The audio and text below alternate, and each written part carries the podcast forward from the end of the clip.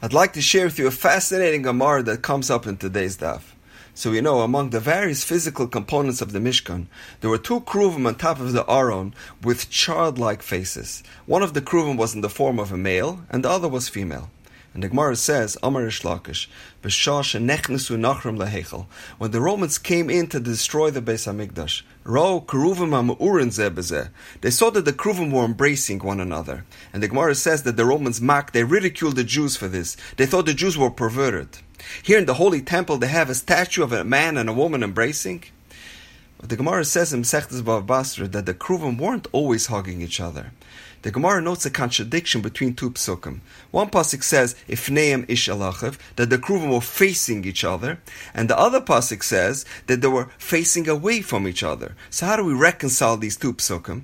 Says the Gemara, a miraculous phenomenon occurred with the Kruvim in the Beis HaMikdash.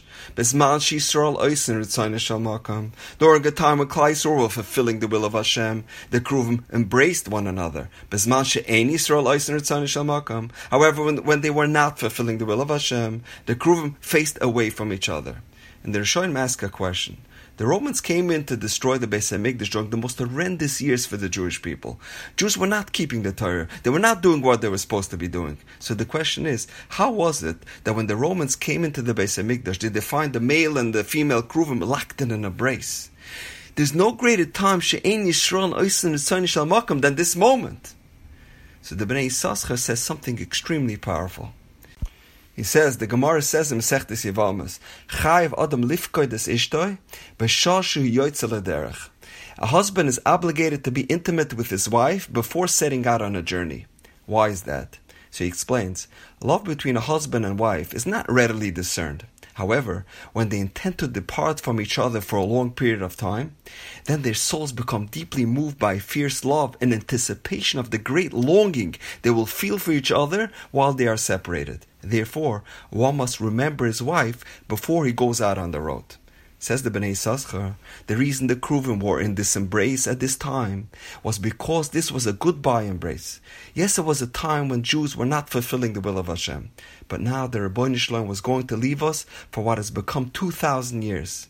When you are about to leave someone that you love, you kiss them goodbye.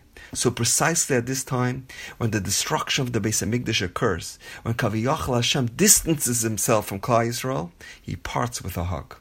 And in that embrace lies a powerful message. Hashem tells Klal Yisrael, I still love you and I will always love you. Yes, I must destroy the Beis HaMikdash, but don't for a moment think that I have rejected you. The Romans thought that they can do away with us, but this special embrace demonstrates the eternal bond between Hashem and the Jewish people. And with this concept, we can also perhaps understand another incredible Gemara, Masechta Saita. The Gemara describes the burial plot of Moshe Rabbeinu. And the pasuk says, "V'yikbar ose begai be'aretz mo'ev mul beis pa'ar." Moshe was buried in the valley in the land of Mo'ev against Beis Pa'ar. Says the Gemara, even though this pasuk provides us a precise description of the location of his burial, and philohachi, despite that, v'layada ishes cover ose. No person knows where Moshe's grave is located to this day. The Gemara relates a fascinating story. The evil monarchy of the Roman Empire sent messengers to the heads of Beis Pa'ar. They said, Hareinu heiche Moshe cover. And they demanded to be shown where Moshe is buried. So they took those messengers up to that mountain.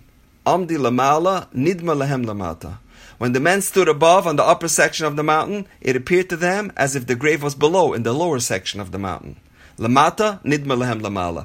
As they stood below, it appeared to them to be above. Not to be deterred, they divided into two groups, one above and one below. Says the Gemara, to those who were standing above, the grave appeared to them to be below. To those who were standing below, the grave appeared to them to be above. Because the Torah says, to this day, no one ever located Moshe's grave. And with this idea from the Bnei Sascha, there's perhaps a deeper message to the story of Moshe's grave. Those evil Romans wanted to know, Hareinu heiche Moshe cover. How do we bury Moshe, the soul of Klal Yisrael? The Zohar says, a remnant of Moshe's soul and his influence is embedded in every Jew. How can we do away with the Jews once and for all, they wanted to know. Yesh Armir Lamala. Some said, take them above, welcome them, elevate them, give them prominence, and hope they'll assimilate. Some said, Lamata. Take them down below, persecute, torture, oppress them, and hope they perish and be forgotten, either through annihilation or assimilation. But the Torah said, neither plan will work. No one can ever bury a Jewish soul, no less all of Klal Yisrael. And this is what happened over here with the Kruvim. Yes, the Ribono Shel Olam was kicking us out.